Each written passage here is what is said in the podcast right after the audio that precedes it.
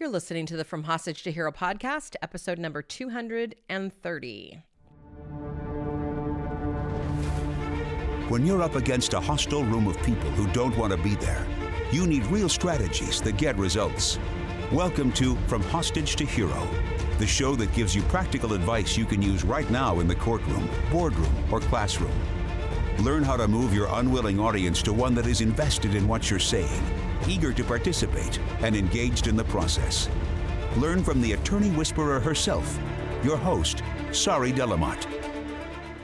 Hello, my friends. Well, today we're talking about the surprising reason why you worry. If you have not given the podcast a review, we're up to 109, which is pretty cool. Um, please go ahead and do that wherever you listen to the podcast. A star review would be great. If you would like to type something, even greater. We'd love that. Thank you. All right. So here is why you worry. And it was hidden in the title all the time. The reason why we all worry is because we don't want to be surprised. So worry is like a mental rehearsal so that we are not sucker punched. And the problem with this is that it really fucks with us. And it creates neural pathways in our brain that unfortunately we can never get rid of. Now, I'm going to talk about how you can create new neural pathways. You can't undo these, but what we can do is stop using them so damn much so that they become nice and slick and and easy to walk down. I want you to think about the past as being in the kind of guilt shame arena and the future as being in the worry arena. The brain is wired for worry because it does not want to be surprised.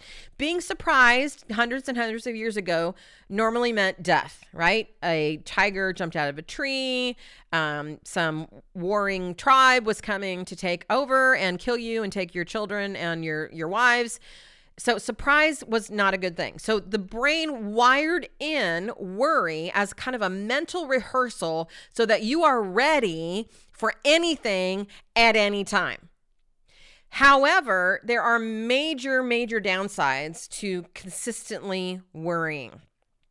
First of all, we're not going to make it wrong, right? The way your brain is wired is because we evolved that way. So, there's no nothing wrong with you if you worry incessantly, which so many of us do. But here's the downside physically, if you're consistently worrying, you're going to have disrupted sleep. We know that's true for so many people. You can have headaches. You can have hair loss. Hair loss. You can have muscle tension. I looked this up. Digestive problems, difficulty concentrating, difficulty remembering. And it's not just physical things, there's practical things, meaning time spent worrying means you could be spending that time on other things. Time spent worrying means that you're going to be playing small instead of taking big risks. Because if you're constantly rehearsing all the bad things that could happen, what you'll do is play small to make sure those things don't happen. And it makes your job suck. It's another practical concern, right? You guys do risky things, and we're consistently talking about how you need to manage your brain because if you don't, your job will be miserable as it is for so many of you. So, I have three ways to help you stop worrying and stop helping your brain prepare for surprise. The first one is to mentally rehearse the opposite. So, if you are going to spend time projecting into the future, and you are because that's what our brains do, then I'm going to suggest that you give at least equal time to projecting in the future what you want to happen. So I want you to be walking through anytime you catch yourself catastrophizing about what could happen, I want you to stop yourself, not make it wrong, just be like, that's my brain trying to make sure that I'm not surprised. And I want you to now rehearse it going exactly the way you want. Now, there's brain science behind this. One is that when you do that, you're creating a new neural pathway. So you're you're you're literally creating a connection in your brain to this is going to turn out well. Now, if you're afraid, well, if I'm just thinking it's going to turn out well, won't I be surprised when it doesn't? Well, First of all, it's less likely to turn out bad. Why? I'll talk about it in a minute. But second, if it turns out bad, here's the thing when you're surprised in today's day and age, you're not going to die. You can fucking handle that shit. That's what your Finnish Mama is here to tell you. If things turn out bad, if you are surprised, you can handle it. But you won't be surprised because you've already mentally rehearsed it. So you know that it's an option, right? So this is your saboteur basically saying, well, if we don't rehearse this, we're going to be surprised. Well, the fact that you already rehearsed it means you won't be surprised.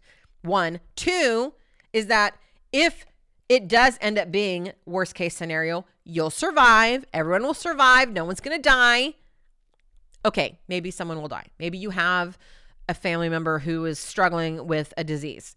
That does happen. That's not what I mean. And that is awful, but that is also life. But two, when you mentally rehearse, I'm talking more about trial here, about how, and you can even do this with uh, with a with a family member that has a, a disease that they're they're dealing with. You can mentally rehearse how you will deal with it if the worst were to come true. That's another thing that you can do. You can make it so that you run through all of the options. In fact, I remember talking about that on the podcast about one of the things that I refused to actually even look at or feel was what if I die? What if I die? What if I die? Until one day I just laid on the bed and I just like let it wash over me.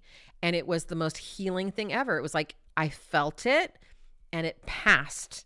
And it comes up from time to time, of course, but just blocking it was the worst thing to do.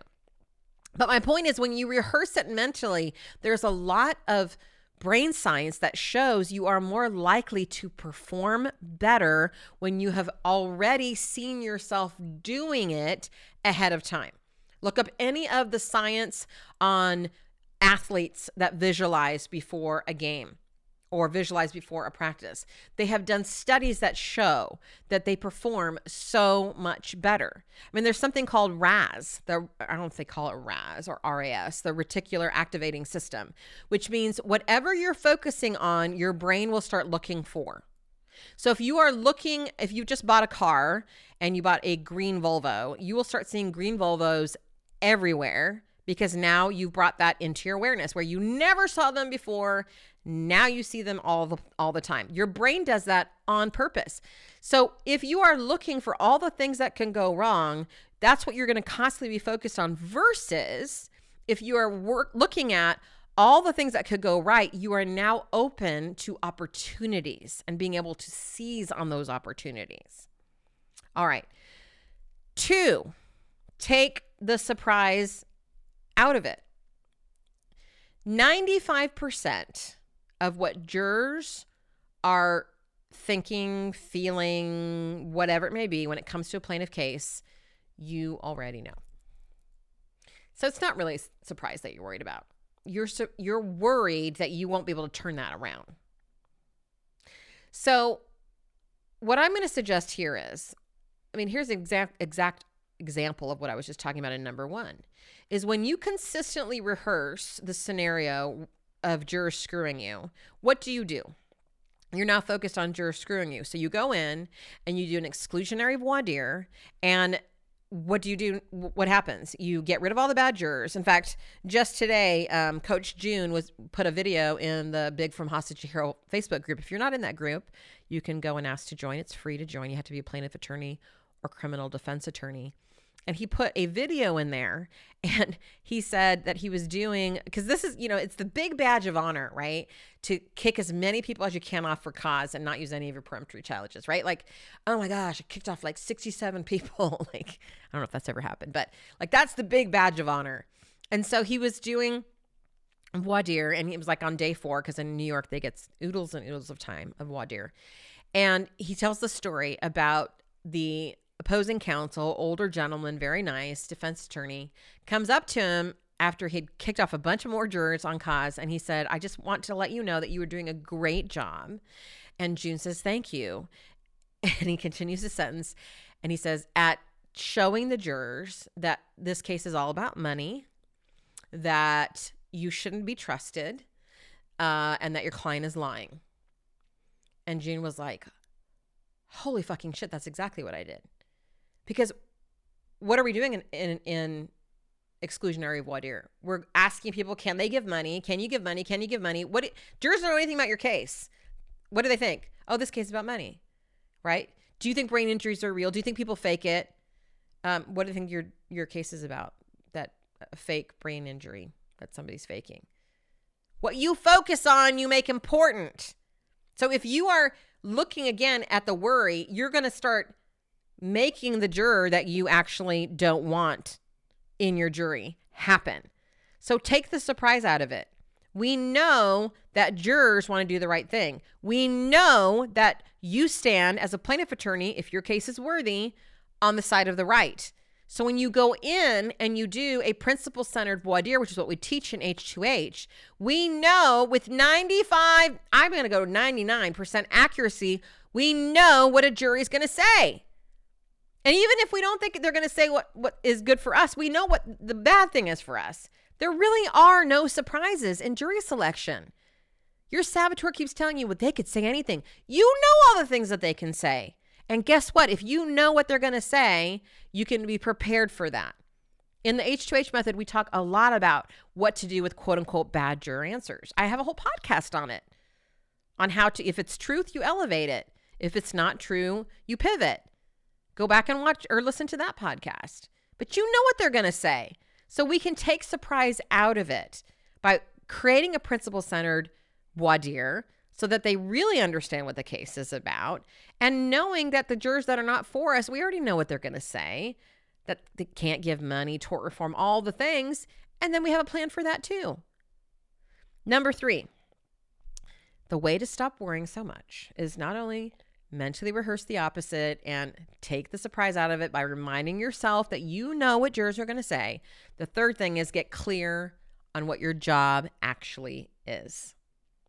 Your job is to fight, not to win.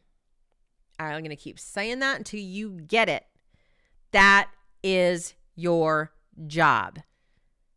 You are there to stand up for your client, to plead their case, to get the facts out there, to do all the things. And what a jury decides is a separate thing. The end. Your job is to fight. We know that you're going to win or lose 50 50 50 depending on what we're looking at and depending on what type of case. You hold people accountable just by going to trial itself. That holds people accountable.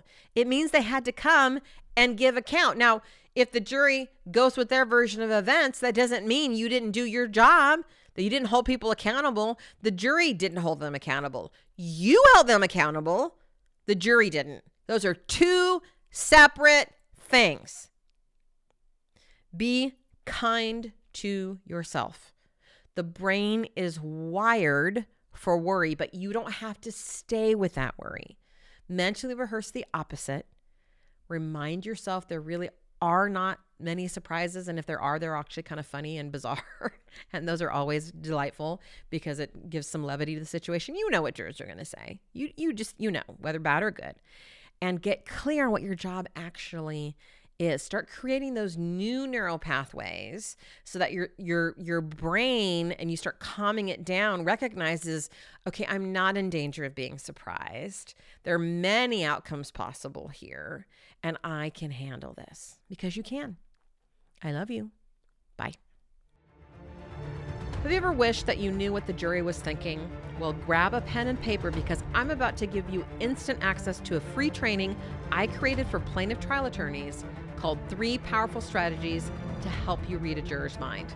It's going to help you to understand what the jury is thinking so you'll feel confident to trust them and yourself in the courtroom. Ready for the address? Go to sariswears.com forward slash jury. Enjoy!